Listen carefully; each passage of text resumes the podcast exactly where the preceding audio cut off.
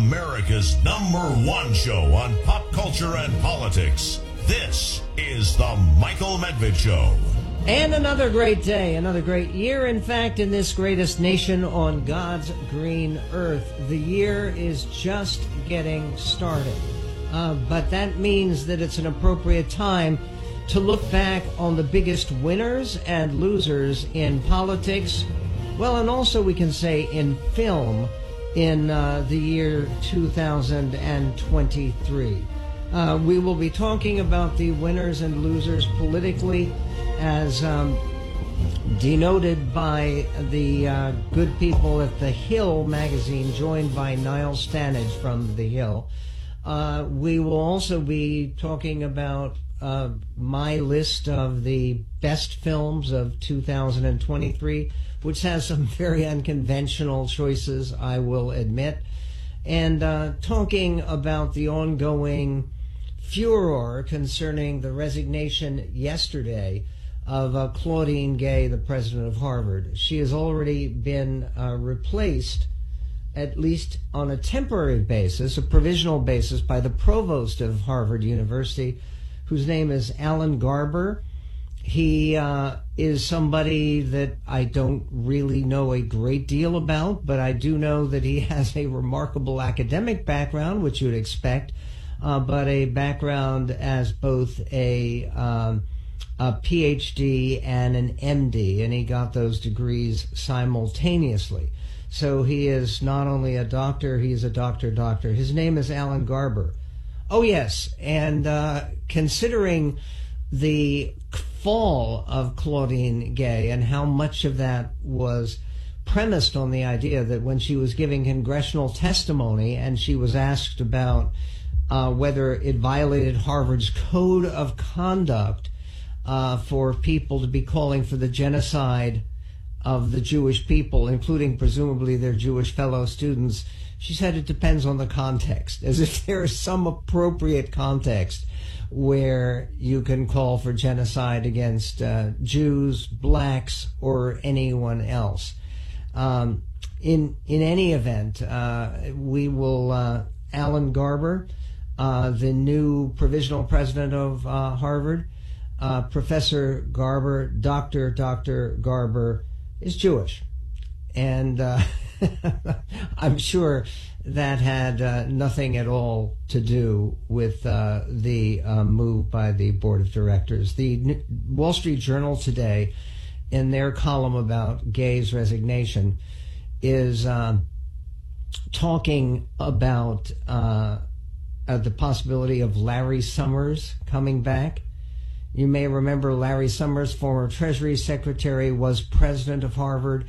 He lost his presidency to some great extent because he gave a comment at one point where he said that uh, there were reasons that there were inherent differences between men and women, that uh, women were less likely to be represented in the sciences and in engineering than men. well, that was that. That was the end of um, of Larry Summers' service as president of Harvard, but he did last longer uh, by a long shot, several years, uh, to the uh, very very brief tenure of uh, Claudine Gay, which was the briefest in the 388 year history of Harvard University. Um, meanwhile, there is uh, this from MSNBC. Uh, Mara Gay, who I believe is no relation at all to Claudine Gay, was very upset that her namesake, Claudine Gay, had resigned uh, from her presidency at Harvard. And she had this to say. This is clip one. The thing that really disturbs me is the unrelenting campaign from the right and from some mm-hmm. conservative activists to uh, slander, discredit, and ultimately, I, I guess, uh, you know, somebody used the phrase, uh, we've claimed a scalp, I said, I think, on uh, social media, you know, to essentially unseat Gay and other presidents as well um, when they don't like uh, you know, not just the handling of uh, the horrific attacks on Israel on October 7th, the way that that was handled on campus, but really anything else uh, that they don't like about uh, not just these presidents, but actually what they would call wokeism on campus. Mm-hmm. So this is really an attack on academic freedom. It's an attack on uh, people who are pluralists and believe that you should bring people from all over the world together uh, of diverse backgrounds. Okay, where is this an attack on people of diverse backgrounds? Is uh, is that because uh, Claudine Gay was the first uh, black female president of Harvard University? Is it all always about race? That seems to be where Mara Gay is going, and she makes that fairly explicit as she continues. This is an attack on diversity. This is an attack on multiculturalism and on many of the values that a lot of us hold dear. And in fact, anybody really who is around my age in their 30s who went to any uh, public, major public university or private university in this country, you know, these are values that are very important. Um, and I think mm-hmm. that's why these presidents are under attack. That's why Claudine Gay was under attack. The fact that she's a black woman and the first person uh, who is a, a, black American to lead Harvard uh, only added to their thirst to dethrone her. And you know, those attacks, you don't have to, I don't have to say that they're racist because you can hear and see the racism in the attacks when people like Vivek Ramaswamy say, uh, you know, uh, okay, this is this is a problem about diversity in hiring. I mean, this is racism as well. So there's a lot of different layers here, but I don't want to miss the attacks on academic freedom. Okay, uh, but she wants to bring up racism. And by the way, Vivek Ramaswamy is also a person of color, right?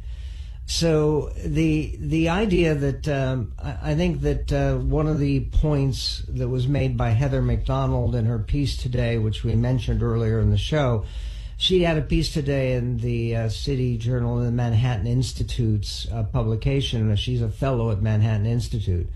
That Claudine Gay was hired because of her race. If you look at her academic record or record of achievement the idea that uh, she would have received the presidency of Harvard or been honored with it if uh, she weren't a, a, black female. I think that uh, that Heather Mac Donald has a very defensible point on that. Uh, meanwhile, Elise Stefanik, who really did more than anybody else to bring this about by asking very effectively relevant questions to the presidents of the three universities, MIT and University of Pennsylvania and Harvard, uh, she was on Fox News and she said this. I think it became clear. I've said it has long been clear. Everyone knows it. Harvard actually knew it deep down that her presidency was untenable. Uh, but I have been concerned that they tried to make this a political issue. It's not political. It's about academic integrity and moral leadership. And I'm a Harvard graduate myself. Mm-hmm. Uh, I know that the motto of Harvard is veritas, truth. And the Harvard Corporation absolutely failed in their responsibility to oversee this institution Constitution. They should have dealt with this immediately after the congressional hearing, like Penn did. Okay. Uh, this is uh, uh, Elise Stefanik. She is uh, obviously uh, an up and comer in the Republican Party. And part of her performance in those congressional hearings, uh, according to many reports, could get her a nomination as vice president, to which she would be open. Uh, was she one of the political winners of 2023? Well, at the very end of the year, I think she almost surely was.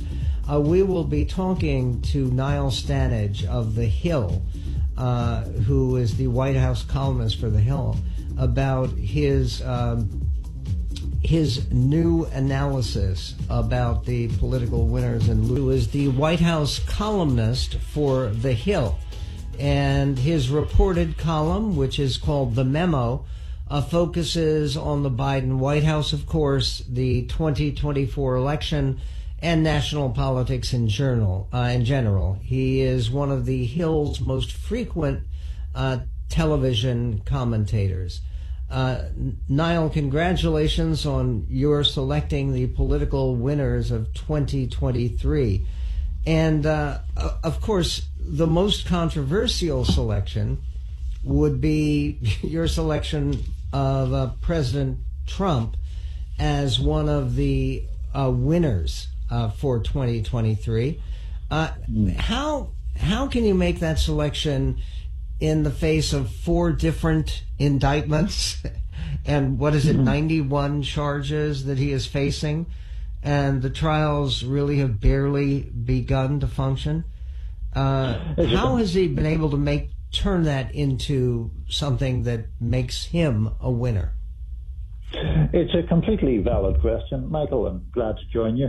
The reason that uh, I listed the former president as a winner in this piece was because he ended the year in a stronger position than he began the year, despite those indictments that you mentioned, despite those charges that you mentioned. And really, as a political matter, I mean, it's very clear that he is the overwhelming favourite to be the Republican nominee.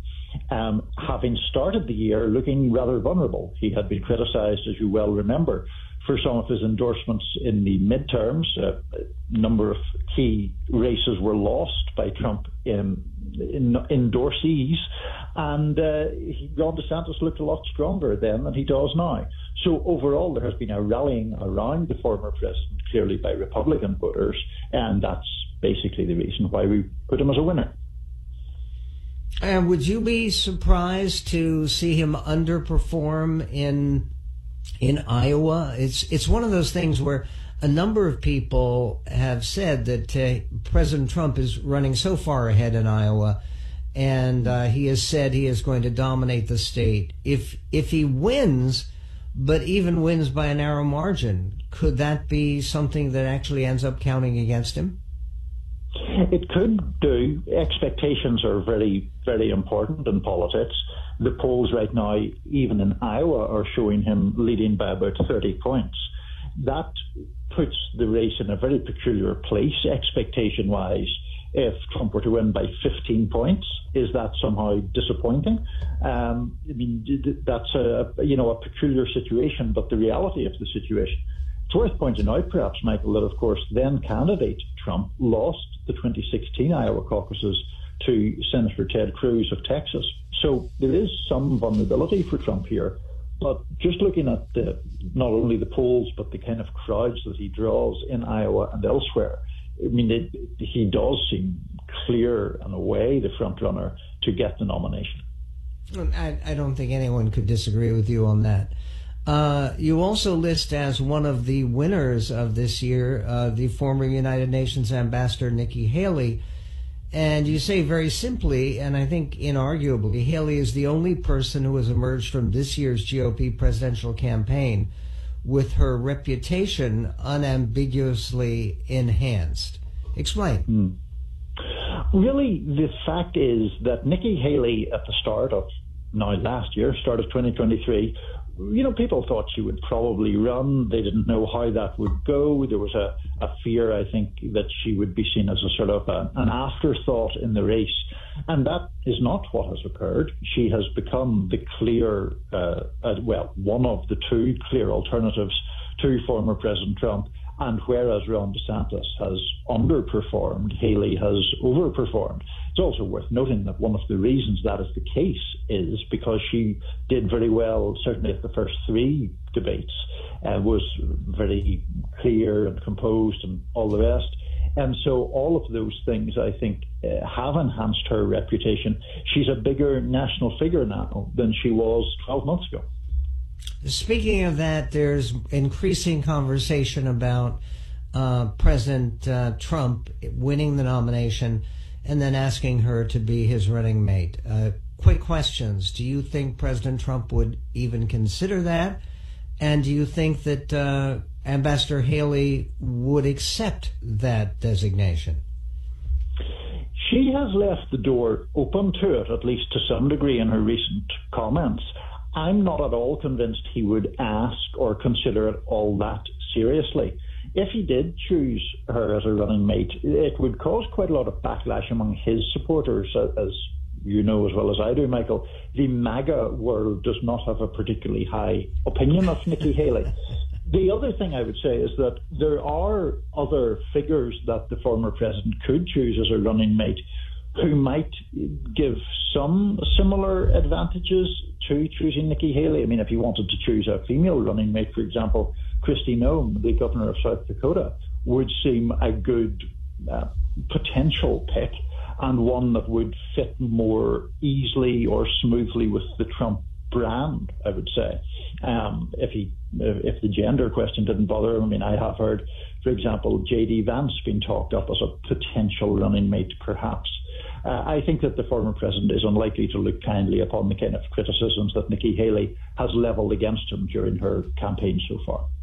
What about Elise Stefanik? Possible. It's possible. I mean, Elise Stefanik has certainly uh, been a very vigorous defender of the former president. I wonder, given Trump's liking of people who are kind of famous, for want of a better term, or at least have a kind of uh, TV charisma to them, if Elise Stefanik is maybe I don't know, slightly um, not you know too low wattage for Trump. It, it's a, the, these things are difficult questions to get into his mind about because he doesn't want to be overshadowed either. But he tends to like people who have a certain kind of TV appeal to them. Yes, and people who are very, very devoted to him. Now, getting to the losers for 2023, mm.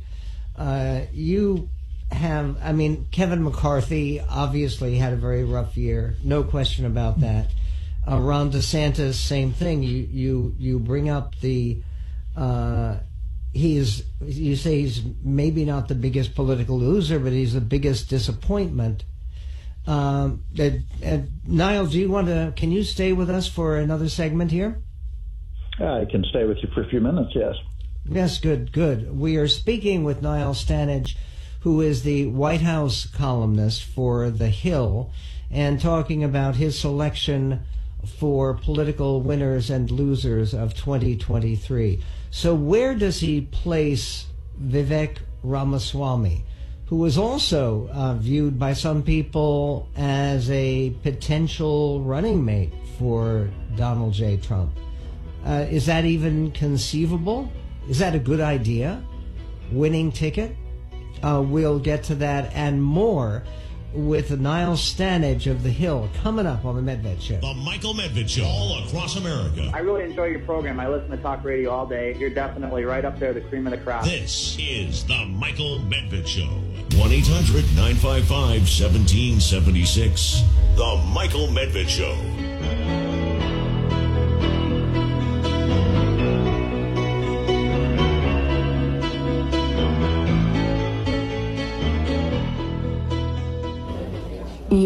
A glass of your favorite Cabernet, fresh asparagus, hollandaise on the side, a filet, medium rare. You unfurl your napkin with a flair. On the Michael Medved Show, speaking uh, with Niall Stanage, who is the White House columnist for The Hill. Uh, he has uh, authored most recently his list of political winners and losers of 2023 and uh, you have one politician who uh, has evoked some very passionate responses, both positive and negative.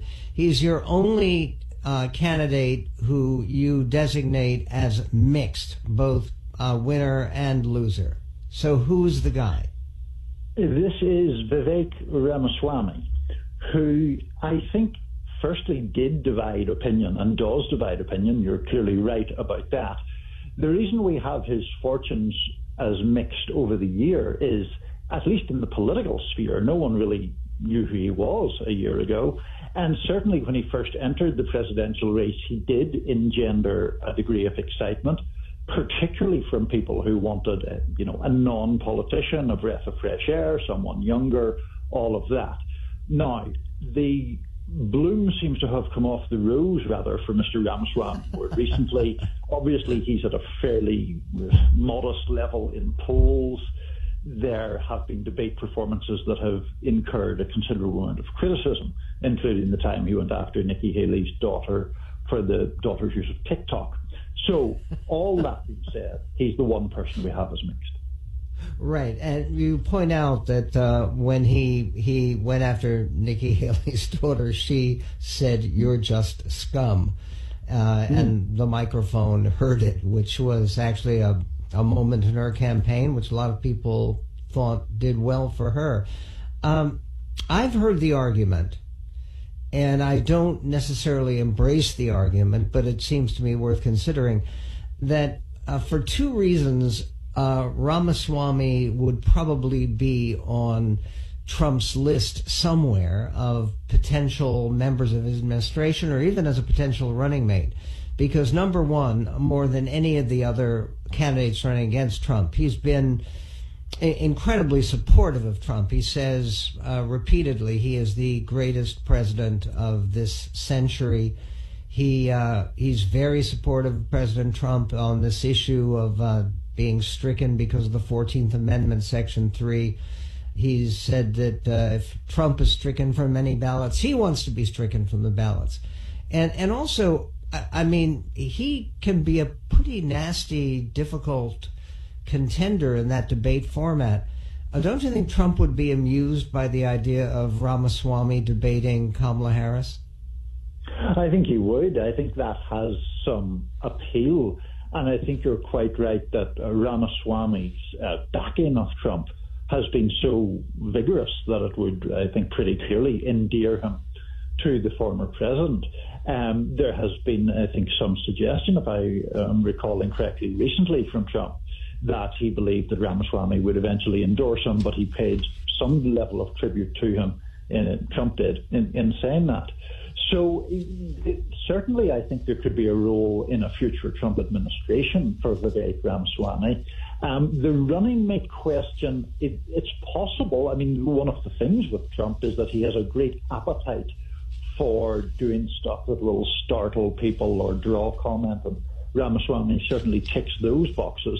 I wonder would he be seen by Trump as a little bit too risky in some ways? Um, you know, obviously the former president's not immune to taking very substantial risks, but would he see Ramaswamy as what, what would Ramaswamy bring to a Trump ticket? that Trump wouldn't already have? I think that would be. That's a very interesting question. The one thing is that um, President Trump right now doesn't have the warmest possible feelings, as he's made very clear, for his former vice president, Mike Pence. Uh, temperamentally, it's hard to think of two people more polar opposites than Mike Pence and Vivek Ramaswamy, right? Absolutely, yes. That would certainly be uh, moving in completely the opposite direction from where he stood in 2016. And, you know, as you know, Michael, there's a thing in politics, the idea that the electorate at large chooses to the, the president, uh, the presidential candidate least like the one that has gone before. So I suppose in this instance it would be uh, the, the former president choosing a vice presidential running mate that could be as unlike the one who went before as possible. Last uh, question. Uh, uh, you list Mike Johnson clearly as one of the winners. Nobody knew who he was. No one could pick him out of a lineup uh, before he was elected as Speaker. Now he's second in line to the presidency. Uh, what what about Mike Johnson? Do you believe that he has a long term political future for the Republican Party? I think he has a medium term political future, which is better than Kevin McCarthy had when he took the job and only lasted in it approximately nine months you know, I think Speaker Johnson has the advantage, and I mentioned this in the piece, where the, the process of selecting a new speaker was so chaotic and burdensome that one of uh, the speaker's biggest advantages is that his colleagues don't have any great appetite to go back into that maelstrom again. Now, against that, clearly the math is very, very tight for Republicans. I mean, it always was in this Congress, but has become more so with uh, George Santos and, of course, Kevin McCarthy himself deciding to give up his seat as well as uh, being ousted from the speakership. So you know, Speaker Johnson has very little room for manoeuvre, but he has the great advantage that there's no obvious rival or obvious alternative within the party for that position, and that's a, a sizable advantage to have right now, I would say. Uh, Niall Stanage, appreciate your time, and I know that you do have to run. His piece on political winners and losers uh, will be posting that at our website at michaelmedved.com. Uh, Happy New Year to you, Niall, and look forward to speaking with you again. Um, here on the Medved Show, there's a. It's rare that you you find a just a glaring uh, error, misstatement from someone who is one of the more balanced, it seems to me, and and uh, impressive people on cable TV. But uh, Jake Tapper at CNN was involved in a conversation about the attempt to ban Trump from the ballot. He was talking to Kristen Soltis Anderson, and listen carefully. Trump's legal team is appealing the decision by Maine Secretary of State to try to remove him from the state's primary ballot. We've never seen anything like this. Um, of course, we've also never seen a, a president actually trying to foment uh, uh, violence at the Capitol to stop the counting of votes. Uh, what do you make of it? I continue to believe that every time these states take him off the ballot, whether the primary or eventually if he becomes the nominee, try to do it for the general, that it would be appropriate for the Supreme Court to intervene because I don't think that in this case it's good for voters to not have the chance to decide that they don't want to have Donald Trump. But I frankly think it would be politically smart for Joe Biden to come out and say, oh, everybody who is on my side, I get it. I've said that what I think he did that day was insurrection, but I'm not afraid of this guy. And I think voters are going to choose me in the end. I think that'd be politically savvy for him. What? I, I think she's right. What she says, what, what I've found very striking there is he says Trump was fomenting violence. You can talk about Trump's involvement with January 6th, but it's clear he was not fomenting violence. He he asked people to fight, but he also said to uh, march up to the Capitol building very peacefully and patriotically. And I'm surprised that Kristen Soltis Anderson didn't say, "Well, wait, wait, wait." Uh, the only president who has actually been fomenting violence isn't that one of the issues that the Supreme Court would actually address? Though there is a possibility, and this has also come up, that generally findings of fact are uh, left to the lower courts. And with the Colorado Supreme Court now being challenged, being appealed, they actually claim to have had a, uh, an entire trial where they did find Trump was an insurrectionist. We'll be right back on the Medved Show.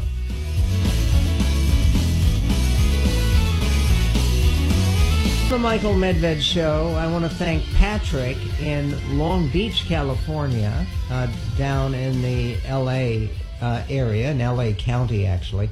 Patrick uh, writes in I've been listening to you online for years, and I'm signing up for your MedHead program to show support. I appreciate your balanced, humane, and intelligent insight and commentary. Uh, and by the way, we, we've been getting a lot of emails like that, and I'm I'm very pleased. And I I do want to suggest to folks it's a great time at the beginning of a brand new year and lots of brand new initiatives on the Medved show to uh, join us as a MedHead Plus member. There's a special offer where you get 20% off right now and that gives you access to everything Medhead, commercial free, on demand, Michael Medved radio show podcast, in the light of history podcast, commentaries, the calls of the week, and a Medved history store discounts. And in fact, a Medhead Plus member gives you access to all of the material in the Medved history store for free. Uh, you can stream every single audio program that is available and hundreds of hours of uh, insightful history programs from the Revolutionary War to America's best war and America's worst war, and uh, the uh, Thanksgiving True History, the difference between pilgrims and Puritans, uh, and uh, the secret history of the Christmas holiday, uh, which was just very appropriate, oh, just a couple of weeks ago. Uh, all available for uh, MedHead membership um, members, and you can go to uh, michaelmedved.com or medvedhistorystore.com and uh, join us. Please do. Uh, meanwhile, there is so much uh, talk back and forth about the resignation of uh, Claudine Gay as the president of Harvard. Uh, Kapoor was on MSNBC, and she was one of those people who believes that uh, somehow Claudine Gay was a, a victim of uh, political persecution. Uh, listen. Broadly speaking, Alex, Republicans see these Ivy League institutions, these elite colleges, as an ideal foil for them to try to press their message, uh, politically speaking. Yeah, and so in such charming uh, rhetoric, they are dancing on somebody's grave. But let's make the point she is not leaving the campus. She is going to remain as a professor of government as well as African American studies. Okay, uh, Republicans see these Ivy League institutions as an ideal foil for that foil for them to press their message. Uh, just a little bit of context here. Uh, I mean, really, uh, in terms of these institutions, how about Harvard and Yale uh, and Penn? Uh, President Trump has a degree from University of Pennsylvania. Uh, President Bush has degrees from both Yale and Harvard. He has a Harvard business degree, a Yale undergraduate degree. Dick Cheney went to Yale uh, before he switched to go back home for romantic reasons with uh, his his wife Liz Cheney. Uh, but he uh, he has a Yale background. Mitt Romney has degrees from both Stanford and uh, from Harvard. And in fact, he has two degrees from Harvard, both law and business school. So to say that the Republican Party is all made up of people who have uh, are ashamed of or want to distance themselves from elite universities is uh, a little bit inaccurate. I mean, Ron DeSantis has degrees from both Yale and Harvard. He was captain of the Yale baseball team.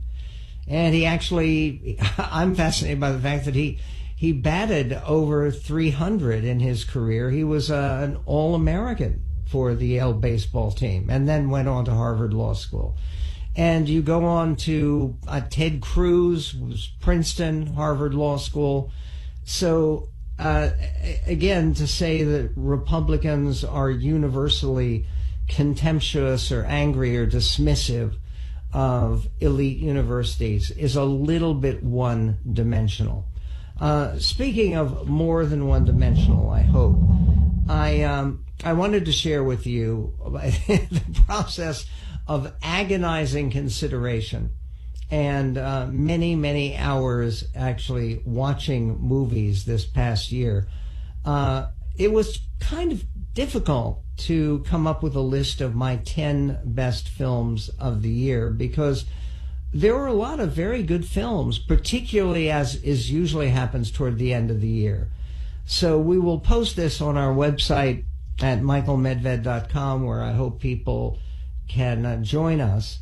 But uh, in in ascending order, with uh, my tenth uh, tenth best up to the very first bet, best as the grand climax. My choices for the ten best films of 2023. Maestro is number ten, and no, I do not think that the false nose that they added uh, to Bradley Cooper was in any sense at all anti-Semitic. Uh, actually, it made him look and remarkably like Leonard Bernstein, and uh, this is a a towering performance, outstanding performance by Bradley Cooper. Also directed the film. Killers of the Flower Moon, it was much too long. It's three and a half hours long. And there's very few movies that really can hold your attention for three and a half hours. This one does. And again, remarkable performances and a little known episode in American history uh, well told. The other historical film, number eight on my list, Oppenheimer, was also a very long film, about a half hour shorter than uh, Killers of the Flower Moon. But again, a fascinating subject and a fascinating personality that's about. And then uh, uh, uh, Leo, which is an animated film with the voice of Adam Sandler, uh, which is a little known delight. I can't imagine people watching it and not enjoying it. Past Lives, which is a romantic film about a, a Korean girl whose family comes to the United States. And, uh, uh, in fact, we're going to be giving you our review. And we will do the top five uh, tomorrow because we have our review of Past Lives, which does make it to my best of the year. We'll be right back. Now it's time for Medved's Entertainment Minute. Greta Lee plays a Korean girl who comes to the United States at age 12 but leaves behind intense memories of her best friend from school in the lushly romantic Past Lives. Childhood sweethearts who reconnect 20 years later and realize they were meant for each other. There's just this kid in my head for such a long time. I think I just missed him. Written, produced, and directed by a supremely talented newcomer named Celine Song, this movie works in part because all the characters are so sympathetic, including the adoring and indulgent husband who the main character has acquired during the 20 years she was separated from her childhood fixation. Past Lives, rated PG-13, may be slow-moving, but it's worth lingering over its irresistible lyricism. Three stars for one of the most memorable films of the year that makes the past of these characters feel like your own.